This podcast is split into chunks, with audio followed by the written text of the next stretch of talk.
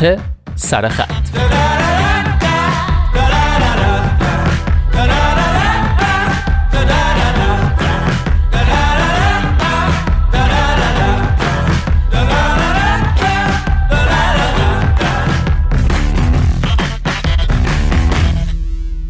دوستان هفته گذشته در نقطه سرخط بخش نخست یادداشتی رو شنیدید با این عنوان معصومیت از دست رفته قبل از اینترنت چه کار می‌کردی؟ یادداشتی از لیا مکلارن نویسنده و روزنامه‌نگار کانادایی ساکن لندن که در بخش ابزرور وبسایت گاردین و ترجمه فارسیش هم در وبسایت ترجمان منتشر شده. به نظرم اگه بخش اول یادداشت رو نشنیدید لازمه که اول نقطه سرخط هفته گذشته رو گوش کنید. با این حال یک یادآوری سریع بکنم که واپسین معصومان یا مهاجران دیجیتال آخرین نسل انسانهای روی کره زمینند که پیش از رایج شدن فرهنگ دیجیتال بزرگ شدند آنهایی که در هر دو حال با و بدون اتصال شلوغ حیات آنلاین زیستند بله این شما و این بخش دوم یادداشت معصومیت از دست رفته قبل از اینترنت چه کار می‌کردی؟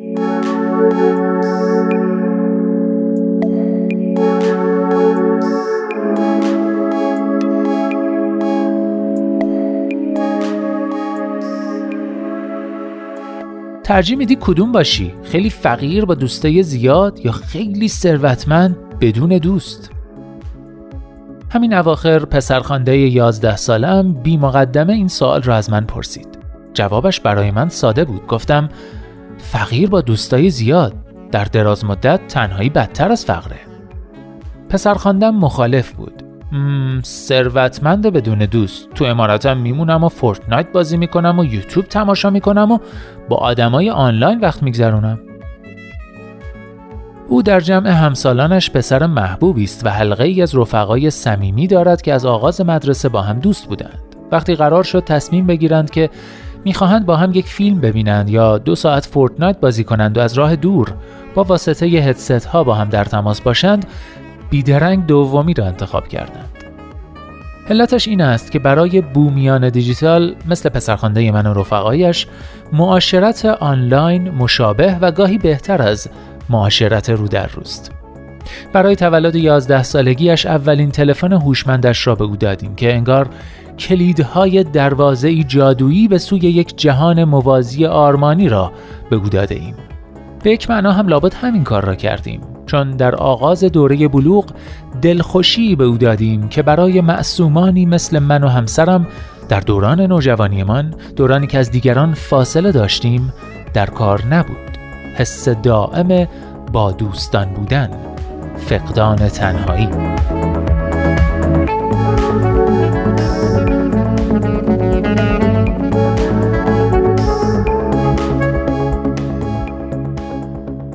سالهاست بحث علمی می شود که آیا استفاده مدام از اینترنت اثر زیانباری بر کارکرد مغز انسان به ویژه مغزهای در حال رشد کودکان دارد یا نه؟ این بحث از قدیم بیشتر مبتنی بر گمان زنی و کمتر بر اساس داده های استوار بوده است. اما بهار امسال نتایج یک مطالعه فراگیر بین المللی در ژورنال معتبر بین المللی World Psychiatry منتشر شد که شاید ورق را به نفع شکاکان به فناوری دیجیتال برگرداند. یک تیم بین المللی از پژوهشگران که با دو روش شناسی مجزا یعنی تصویربرداری امارای مغز و مشاهده رفتاری روی گروه های نمونه وسیعی مطالعه می کردند همگی شواهد قانع کننده یافتند که استفاده طولانی از اینترنت تغییرات حاد و پایدار در نواحی خاصی از شناخت ایجاد می کند که می تواند منعکس کننده تغییرات دراز مدتی در مغز باشد که بر بازه توجه، حافظه و تعاملهای اجتماعی اثر می‌گذارد. دکتر جوزف فرث عصبشناس متولد منچستر و مدیر این مطالعه به من گفت به نظر می رسد مغز انسان معاشرت و اتصال آنلاین را تقریبا شبیه نسخه رو در روی آن تفسیر می کند. که خبر خوبی برای آن فوق ثروتمندان بیدوست خانه نشین است. ولی ثابت شده است که سایر کارکردهای شناختی تضعیف می شوند. او گفت مثلا مغز نسبتا سریع عادت می کند که با اینترنت مثل یک نوع بانک حافظه برون سپاری شده برخورد کند که به مرور زمان به کاهش کارکرد حافظه تعاملی خودمان منجر می شود این کارکرد همان فرایندهای مرتب سازی ذهنی است که ذهن پیاده می کند تا یک واقعیت یا تصویر ذهنی را جایابی کرده و بردارد.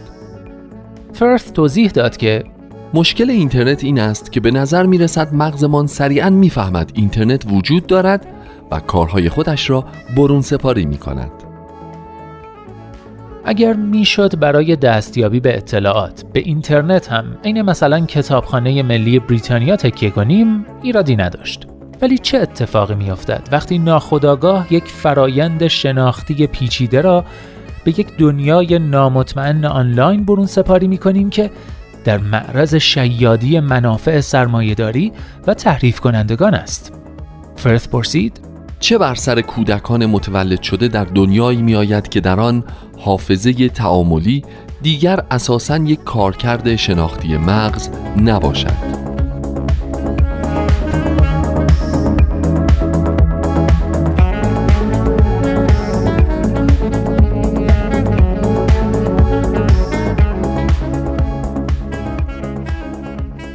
به عقیده جیمز ویلیامز استراتژیست سابق گوگل که فیلسوف درسخوانده آکسفورد و اخلاق شناس عرصه دیجیتال شد پدیده فقدان خلوت که اکنون تجربهش می‌کنیم فقط زوال معصومیت نیست.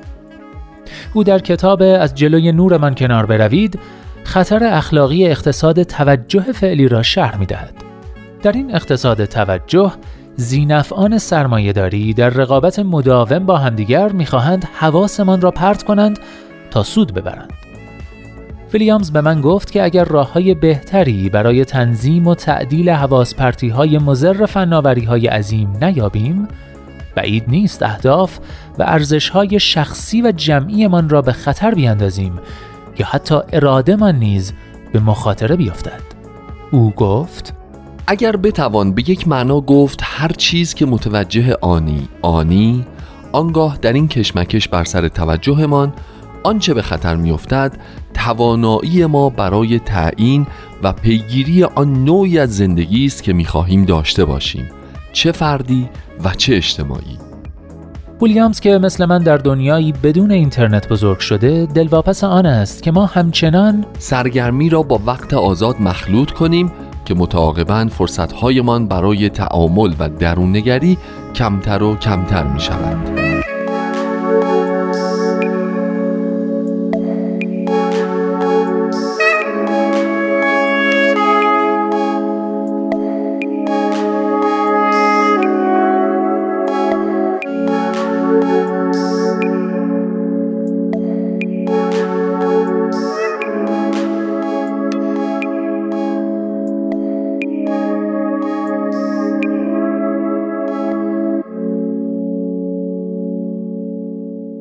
بله اینم از بخش دوم یادداشت معصومیت از دست رفته قبل از اینترنت چه کار می‌کردی؟ نوشته لیا مکلارن هفته آینده در بخش پایانی این یادداشت در مورد خطرات اقتصاد توجه برای بومیان دیجیتال و راه های محافظت در مقابل این خطرات بیشتر صحبت می‌کنیم. پیشنهاد می‌کنم نقطه سرخط هفته آینده رو هم حتما گوش کنید.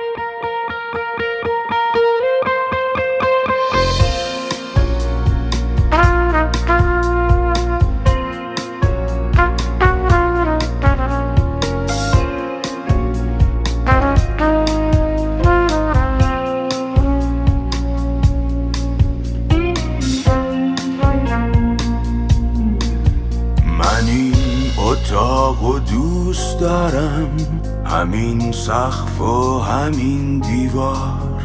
من و تنهایی و آهنگ. من و چشمای شب بیدار. صدای تو توی گوشم هنوزم این جایی انگار. هنوز اسمی کنم توی تو آغوشم. نه این گیتار.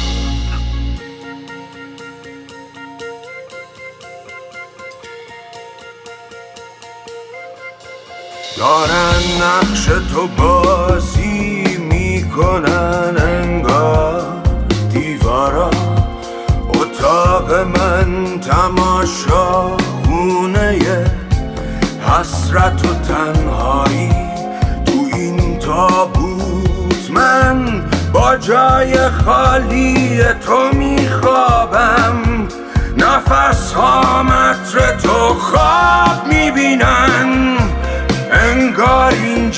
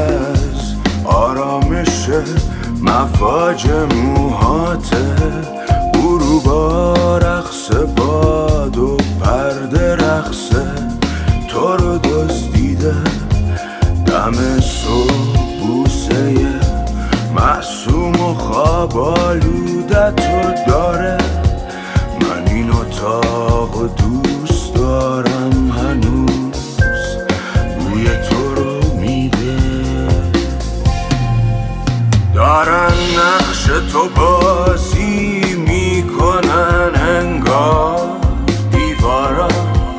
اتاق من تماشا خونه حسرت و تنهایی. تو این تابوت من با جای خالی تو میخوابم. نفس ها متر تو خواب می‌بینن. انگار این جایی من این زندون رو دوست دارم که توش عطر تو پیچیده. من این اتاق و دوست